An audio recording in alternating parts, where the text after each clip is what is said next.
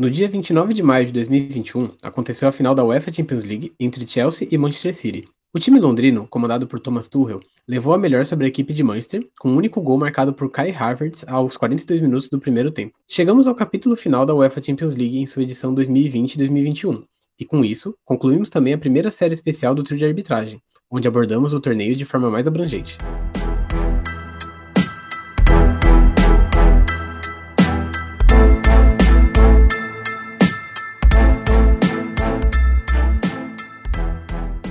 Olá, esse é o Trio de Arbitragem e eu sou o Lucas Alves. Eu sou o Luiz Guilherme Pereira. E eu sou a Patrícia Pinheiro. Bom, eu vou começar relembrando uma coisa do episódio anterior, que a gente deu palpites e a gente, em maioria do trio, errou. Quem acertou o palpite foi o Gui, porque a gente queria muito que, né, desse um, um, um campeão aí único, diferente pela primeira vez e pá, mas o Guilherme acertou mais uma vez Palmeiras levando, né? Palpite, campeonato. Mentira! Que o São Paulo ganhou o último. Mas enfim, eu queria começar relembrando isso, nossos palpites errados, Lucas. Parabéns, Gui. Passa na RH depois pra você pegar o seu vale presente da Renner de 50 reais.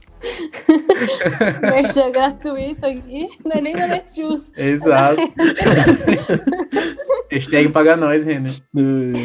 Mas é, assim, acho que ninguém esperava, na verdade, que fosse um jogo tão dominante do, do Chelsea, né? O, o jogo foi lá e cá, é, foi bem jogado, na verdade, foi uma partida boa. Só que o Chelsea chegou mais vezes na cara do gol, né? É, mesmo que não teve a efetividade que a gente esperava ali, Timo Werner ainda meio tímido, levando um pouco, aprendendo um pouco como que se joga no futebol inglês. Mas o Chelsea foi superior, não, não tenho o que falar. Tanto que fez o gol ainda na primeira etapa, e depois disso meio que se fechou e ficou jogando contra-ataque. Mesmo no contra-ataque teve chance de fazer o segundo até o terceiro, ali era pra ter sido mais, mas eu acho que foi isso. A gente levou muito em consideração o ano do City, que foi melhor, né? Mas o Chelsea, com todos os méritos, levou essa Champions League.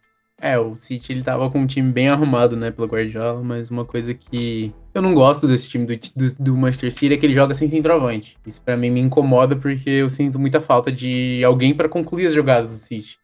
Então, tanto que o artilheiro do, da equipe na temporada foi o Gundogan com, se eu não me engano, 17 ou 18 gols. Que é um volante de, de, de ofício, né? Mas foi o artilheiro da, da, da equipe na temporada. E o Chelsea, apesar do Timo Werner não estar tá numa, na, na, boa fase que ele teve no, no Leipzig, ele vem, vem, vem criando oportunidades, ele vem finalizando, né? Apesar de não fazer gol, né? Tá, tá um pouco difícil pro Werner desencantar pelo Chelsea. Já fez algum, alguns gols, mas não, não conta com a mesma efetividade que ele tinha nos tempos de Leipzig. É, mas o time do Chelsea, ele tava muito arrumado. Assim, o Thomas Tuchel eu achei incrível, assim, a forma como ele arrumou o Chelsea. Eu acompanhei o, o início dele no Chelsea, né?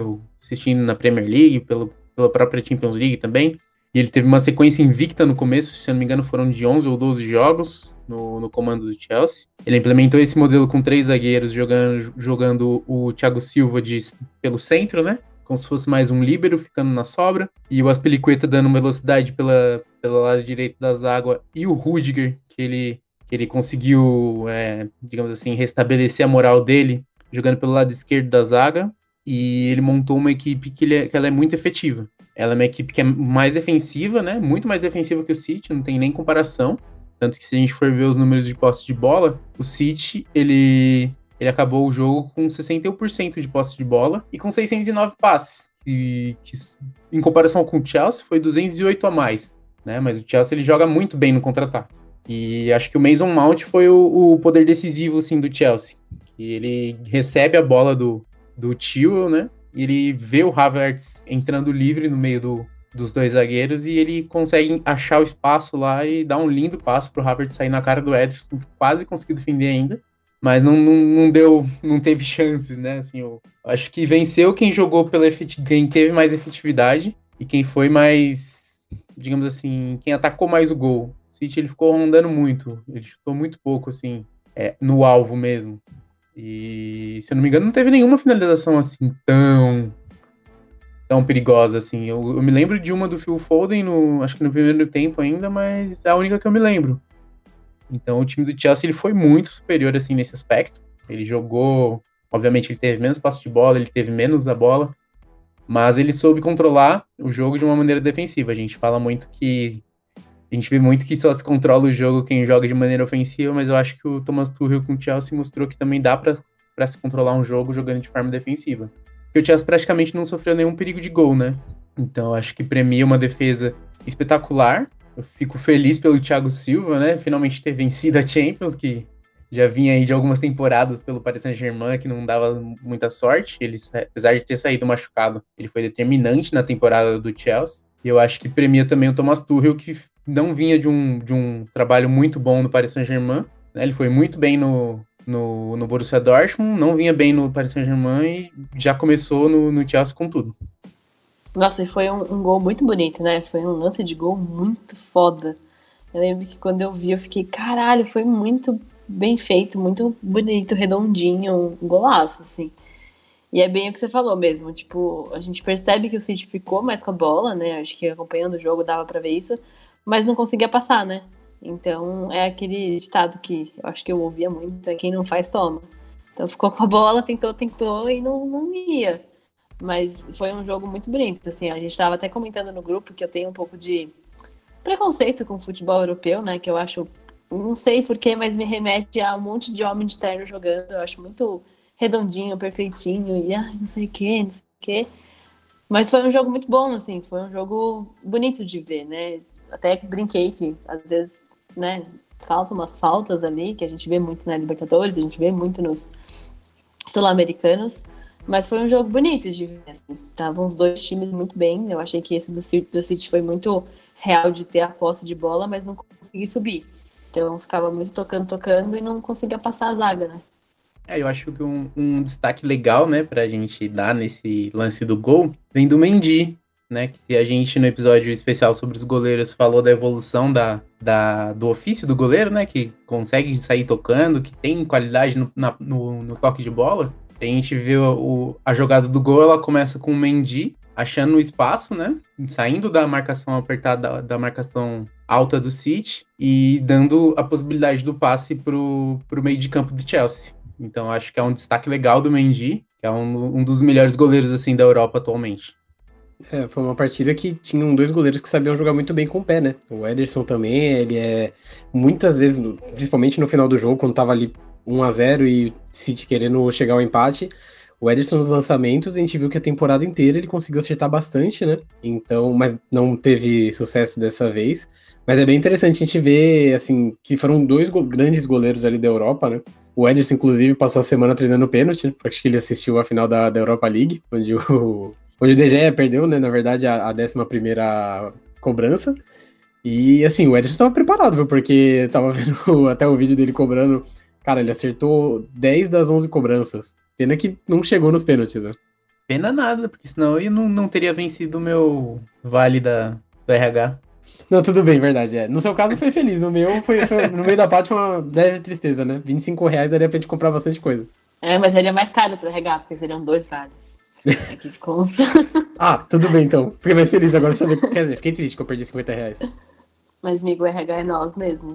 Somos nós, então. Vocês iam dar pra mim o um vale, então. Uhum. Tudo bem, gente. Gui, depois eu te dar o vale, tá? Vou cobrar, hein? Bom, acho que essa final aí, apesar de não ter levado o primeiro título para o City, ela trouxe muitos fatos históricos e curiosidades importantes, né, para a gente poder falar. Uma delas que eu vou falar e trazer é a da diretora executiva do Chelsea, a Marina Granovskaya, que foi eleita pela Forbes como a quinta mulher mais poderosa do mundo. Né? A gente pode ver aí o resultado do porquê. Ela é diretora do maior time inglês, aí, dos maiores times ingleses, desde 2013. E ela é a pessoa responsável pelas decisões do time gerais, assim, as decisões mais importantes do clube, né? E é muito legal que ela foi enaltecida com essa vitória do Chelsea, porque ela é uma das cabeças aí que levou o time para onde está agora, né? É, não só isso, né? Ela como você disse mesmo, é responsável por decisões importantes. Então, assim, uma das coisas que ela faz que é invejável por muitos outros clubes do mundo é que, tipo, ela barrou várias loucuras financeiras, né? Então, compra de atletas muito caros, que podem não render muito. Ela bancou a contratação do Thomas Tuchel após a saída dele do PSG. E além disso, também tem muitos jogadores importantes do clube que foram contratações através dela. Então ela trouxe Thiago Silva, que veio do PSG, o próprio goleiro, o Mendy, o Timo Werner e o Kai, o Kai Havertz, que fez o gol, né, da, da final. Isso, e além disso, ela também trouxe o Tio, né, que foi, era um dos melhores laterais da, da Premier League. E é importante, né, a gente ver como uma, uma direção executiva boa, bem feita, ela consegue fazer contratações pontuais que melhoram o elenco, né? Apesar do, do, do time do Chelsea, desde o início, não ser cotado para para desde o início da temporada não ser cotado para ser um, um, dos protagonistas né, da, da, Liga dos Campeões, ele acabou sendo por ter um futebol bem efetivo, né? O, o, com o Frank Lampard o time tinha muitos problemas defensivos, né? Que aí a chegada do, do, Thomas Tuchel acabou resolvendo isso e não perdendo a, a efetividade. Eu acho que um ponto forte da, da gestão dela e legal foi que, apesar do, do embargo financeiro de contratações que o Chelsea sofreu na temporada de 2019 e 2020, é, o Chelsea ele conseguiu retornar jogadores que estavam emprestados, joias da base que estavam emprestadas, né? Então a gente tem o, o Mason Mount, que é da base do Chelsea, né? Que é, é, um dos principais meias da equipe, né? O, Chelsea contratou o Ziyech, que foi destaque no Ajax, contratou o Havertz, que foi destaque no, no Leverkusen, o, e tem o Pulisic, o destaque do meio de campo é o, o Mason Mount, e também além do Mason Mount, né, que, que vem da base do Chelsea, tem também o Rhys James, que foi o destaque na lateral direita, foi praticamente responsável por parar o Sterling, e não deixou o Sterling jogar, ele protagonizou um dos duelos com o Sterling, e também quando o Phil Foden caiu pela direita, ele segurou o Phil Foden, que era um, é o destaque do Manchester City, né, junto com o De Bruyne e o Gundogan. Então acho que a premia muito isso, né, apesar de, de ter ter rolado o embargo financeiro, eu acho que ela conseguiu ver e encontrar soluções dentro da equipe, né? O Frank Lampard também tem uma, uma contribuição muito grande nisso, mas ela também, também é responsável porque, como vocês disseram, né? Ela, ela foi, ela sentou, ela parou e ela, ela praticamente pausou esses gastos insanos que o Chelsea cometia, né? Se a gente viu em temporadas passadas o Chelsea investindo mais de 100 milhões para tirar o Pulisic do, do Borussia Dortmund, o Pulisic ele foi banco na, na final da Champions. E então ela conseguiu fazer investimentos pontuais, né? Acabou apostando também junto na base e ela trouxe um técnico que conseguiu trazer essa efetividade para a equipe. Então acho que premia muito essa gestão positiva dela. Eu acho que é muito também pensar, né, que um time desse tamanho, onde é, né, na Inglaterra, os ingleses que são extremamente machistas, ter uma mulher à frente de tudo isso há tanto tempo, né? Porque ela tá lá desde 2013.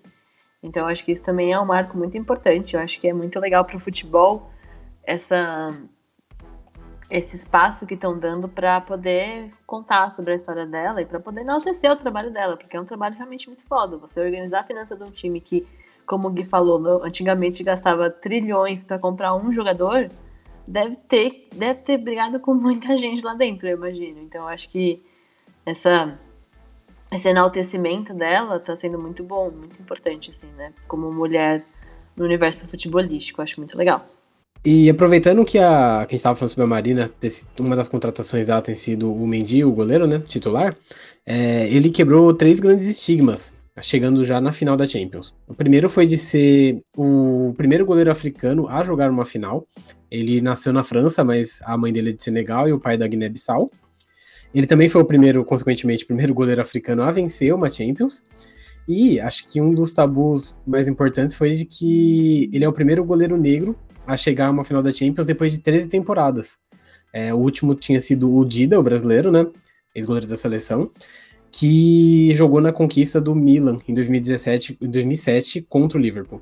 É, o Mendy que foi praticamente um dos responsáveis por esse título do Chelsea. Um dos grandes problemas que o Chelsea teve na temporada de 2019/2020 foi o gol, porque o Kepa não passava segurança, o substituto dele era o Willy Cabadeiro, que nunca se firmou na Europa, então ele jogou pelo Manchester City, mas também nunca foi titular. No Chelsea ele também nunca foi titular e também não passou confiança. Então ela acabou trazendo o Mendy, que também foi uma, uma contratação na época do Frank Lampard, e ele acabou sanando um dos principais problemas que o Chelsea tinha, né? O Mendy é um goleiro muito seguro, ele sai bem com os pés, né? Que a gente viu o lance do gol que começou com ele, e ele traz uma, uma segurança assim que eu acho que deixa os zagueiros confortáveis para jogar, que deixa as Aspiricueta confortável para jogar nessa nova posição dele, ajuda, né, com o Thiago Silva a dar essa solidez defensiva. E que a gente mesmo vendo que sai o Thiago Silva entre o Christensen, o Christensen que era muito contestado, né, nas últimas temporadas, ele fez uma final muito boa, ele não comprometeu em nada, inclusive deu até até foi um foi um dos um dos que ajudou a, o Chelsea, né, a, a, barrar uma bola, né, ia pro gol junto com o Rudiger.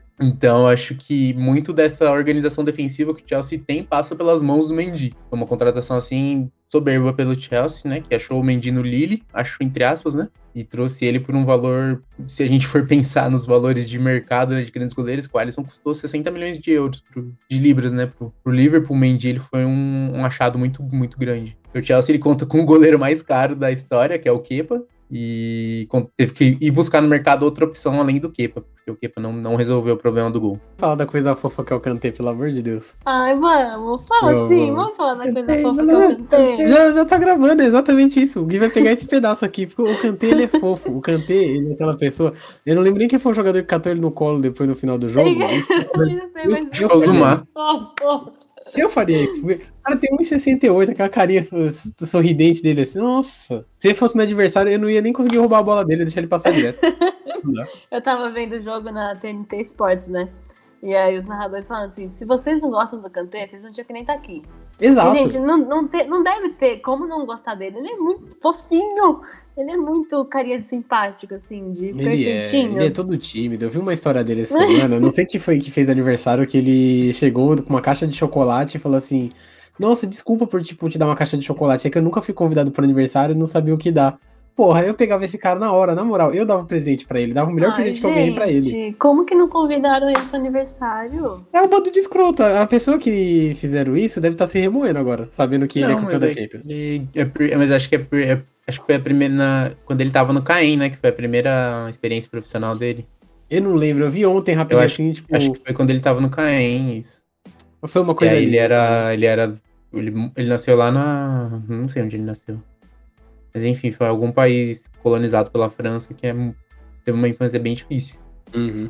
E aí ele nunca teve acesso a coisas, entre aspas, normais, né? É, eu vi é, que, que pra ele... gente parece ser, é. tipo, é. como nunca foi, né? Eu vi que ele... docinho, né, mas... Recolhia ah. lixo, né, para poder fazer alguns jogos, algumas partidas peneiras, né, com o dinheiro do qual ele ganhava disso. Uhum. Mas assim, que volta por cima, né? Se a gente vê toda a trajetória dele, de pegar um Leicester ali que, tipo, era um grande time, tinha muitos jogadores, inclusive, tipo o Maes, que jogou pela, pelo City. Ele venceu com aquele time, foi pro Chelsea, continuou sendo campeão com o Chelsea, ainda te, ganhou uma Copa do Mundo, jogando muito bem. A Champions mesmo, acho que ele foi eleito o melhor jogador em quatro situações diferentes. Ele foi, foi o melhor final, jogador da final. Melhor jogador da final, da semifinal dos dois jogos e das, quart das oitavas de final. Então, tipo assim, é incrível. E jogou muito mesmo ontem. Não tinha é, Toda partida com ele é isso, né? É, a roubada de bola dele é uma coisa espetacular. Nossa, ele rouba de uma forma limpa, assim, tipo. É incrível de se ver. Interceptações, briga mano a mano. Então. Até a dinâmica que ele dá pro meio de campo, né? Sim, sim. E a, eu acho, eu gosto muito da visão de jogo dele, né? Porque ele não é aquele meio-campo que tem passes ágeis, assim, que eu digo, de já receber a bola e já queimar a bola e conseguir acertar um passe. Não. Ele consegue criar um espaço ali nele, que ele consegue virar, pensar e ver a melhor forma de, de tocar a bola. Eu, eu gostei muito da partida dele ontem, de verdade. É, o Kanté ele já é destaque daí, como você mesmo disse, né? Desde o Leicester. E eu acho que eu acho, o que eu acho legal é que estão, inclusive, cogitando ele para ser o melhor jogador do mundo nessa temporada.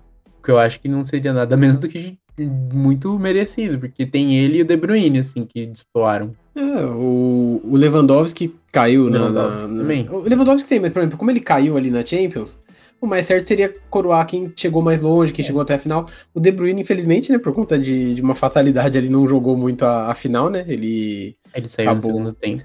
Foi, foi com o. Com quem com o Rudiger. Rudiger, o Rudiger tava com a máscara, Rudiger. né? Que a preocupação maior era com o Rudiger por causa da máscara né, que ele tava usando.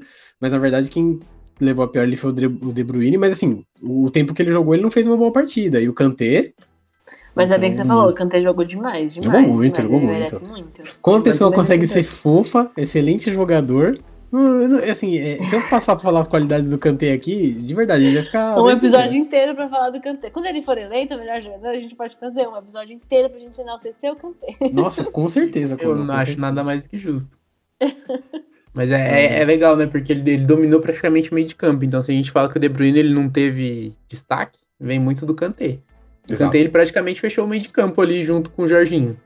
E aí as alternativas do Manchester City eram jogar pelas, pelas laterais. E aí o Sterling, ele foi fechado pelo Rhys James. e o Mahrez ele foi fechado pelo Ben.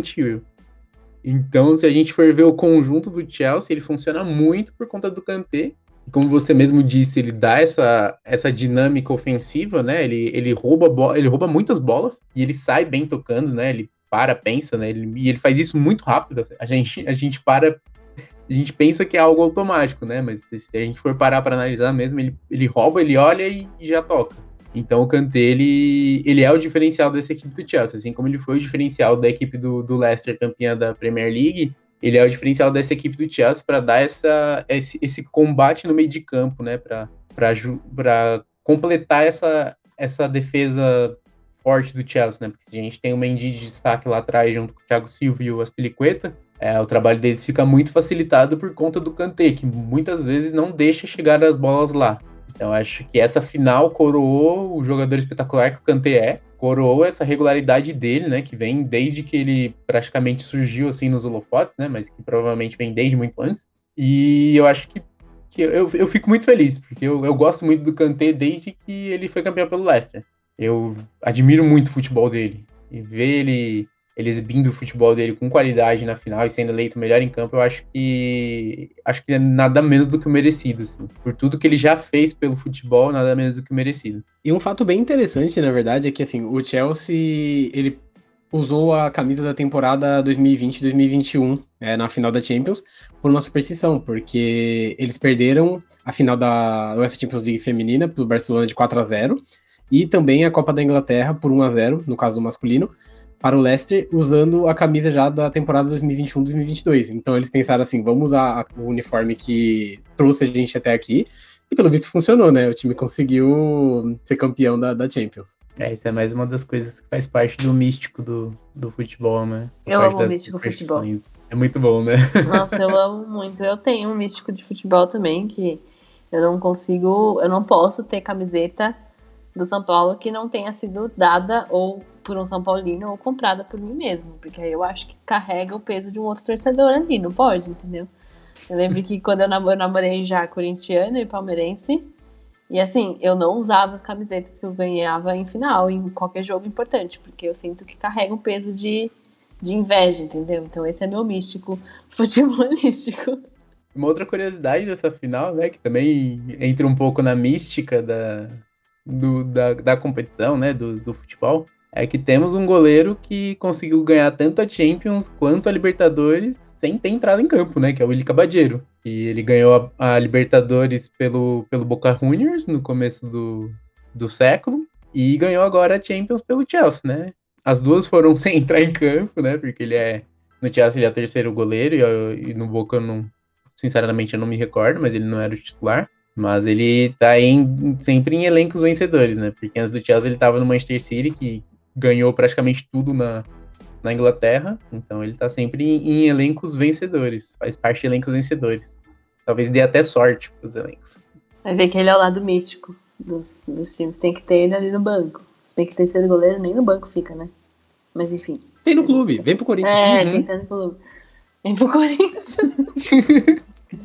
Ai, meu Deus. Bom, outra coisa histórica dessa final foi o momento pandêmico, né, que a gente vive ainda, Brasil a gente ainda vive muito forte, mas lá na, na, em Portugal, onde foi a final, já teve público, então a final conseguiu juntar aí 14 mil pessoas. Se eu não me engano, estavam liberado um público de 16 mil, né, Lucas? 16 mil pessoas, mas o estádio comportou aí 14 mil na final. E aí a UEFA fez todo um protocolo de Covid, de cuidados, então o governo português e a organização da UEFA exigiram é, protocolos sanitários bem rígidos, que começaram já na imigração dos aeroportos, então já dentro do aeroporto de Portugal já aconteceu algum, alguns cuidados. Os torcedores dos clubes ingleses precisavam comprovar testes, né? Então, testes recentes para mostrar que ninguém estava infectado com Covid para poder entrar no país. Então, esse protocolo ele não foi só no estádio, então existiu todo um cuidado ali desde o embarque e desembarque no, no, no aeroporto. E para entrar no, para acessar o estádio do Dragão, os torcedores, jornalistas e convidados tiveram novamente que comprovar que não estavam contaminados. E aí eles precisavam mostrar um, exame de PCR datado dos dias mais recentes. Então, eram datados dos dias 26, 27, 28 e 29 de maio. Foi um, um protocolo aí de cuidado que bem, bem forte, né? Pra gente pensar, as coisas lá estão bem melhores que aqui, né? A gente está num outro cenário. Mas existiu um cuidado da UEFA e de toda a organização para tentar conter um pouco. Eu acho que nas arquibancadas a gente viu um pessoal meio junto, né? Não teve um distanciamento, mas ainda assim existiu essas medidas de proteção aí em meio à pandemia que a gente ainda está enfrentando. É que também é importante a gente ver esses protocolos, né? Porque acho que faz parte um pouco da nossa realidade enquanto o vírus não, entre aspas, está controlado, né? Se a gente ainda tem um número baixo de vacinações, né? Apesar de que lá já, já tá mais da metade da população vacinada, ainda, é, ainda é, são necessários esses cuidados com eventos coletivos, eventos com promovam aglomeração. É importante a gente ver o, o como a UEFA tá introduzindo o público de volta nos estádios, né? Eu acho que é, é importante a gente já ter isso em mente, a gente ver o que está acontecendo na Premier League, ver o que aconteceu na Champions League, para quando começar a acontecer no, aqui no Brasil a gente comparar. Eu acho que é, vai ser um pouco triste a gente comparar, eu não tenho boas expectativas de como vai ser o retorno do, do público no Brasil. Mas a gente já tem todo o exemplo aí, né? Fica, fica a ideia para as autoridades seguirem e tentarem fazer com que esse retorno do, do público para o futebol brasileiro seja feito da, com, com melhor, a maior segurança possível. E acho que para encerrar aqui as curiosidades, né? Eu vou trazer duas aqui que são bem rapidinhas. A primeira é que o zagueiro Thiago Silva e o técnico Thomas Tuchel, eles tiveram uma segunda chance nessa edição de 2021, porque no ano passado eles estavam naquele time do PSG que acabou perdendo o título pro Bayern de Munique. Então, acho que valeu a pena para eles ter trocado de time, né? Essa foi a primeira final da UEFA Champions League do Manchester City, e com a derrota segue mantido o tabu de que a equipe que está em sua primeira final não consegue levar a taça. O Borussia foi a última equipe a conseguir isso em 1997. E se tratando de uma equipe inglesa, o Aston Villa foi o último em 1982. Então, a gente vai demorar um pouquinho aí para ter um primeiro finalista que consiga ser campeão da Champions. Você destruiu esse sonho, Gui. A gente estava torcendo a favor disso acontecer. A gente Você torcia pelo sonho de jogadores que queriam ser campeões pela primeira vez ali. Que queriam quebrar um tabu. Desde quebrar. 1982, Luiz Guilherme. Eu não destruí nada, não sou eu que faço gol. Você... Eles que, eles que lutam. Mas você joga. Eles foram efetivos.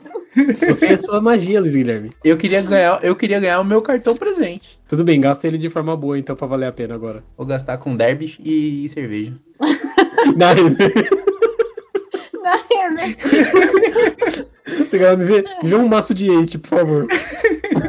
É bom, como o Lucas já falou, né? A gente chega no final desse episódio. E se, assim como o você quer ser lindo, campeão e vencedor, você tem que compartilhar o trio de arbitragem com seus amigos, compartilha com sua família, compartilha com seus colegas, joga no grupo da firma, joga no grupo do, do apartamento. Faz aí a no, nossa popularidade crescer, porque assim a gente vai dominar o mundo. Assim como o Kanté, que, como todos queremos, será o campeão da bola de ouro desse, dessa temporada. É, compartilha, a gente tá nas redes sociais, arroba 3 de arbitragem, a gente tá no Facebook, no Twitter e no Instagram. A gente posta o, o trio de arbitragem na íntegra no YouTube. Então, caso você não tenha nenhum dos agregadores de, de podcast, você consegue ouvir a gente no YouTube. E a gente volta na semana que vem com mais um assunto aí, dessa vez sem, sem falar de Liga dos Campeões, mas sempre que possível enaltecendo o Kanté.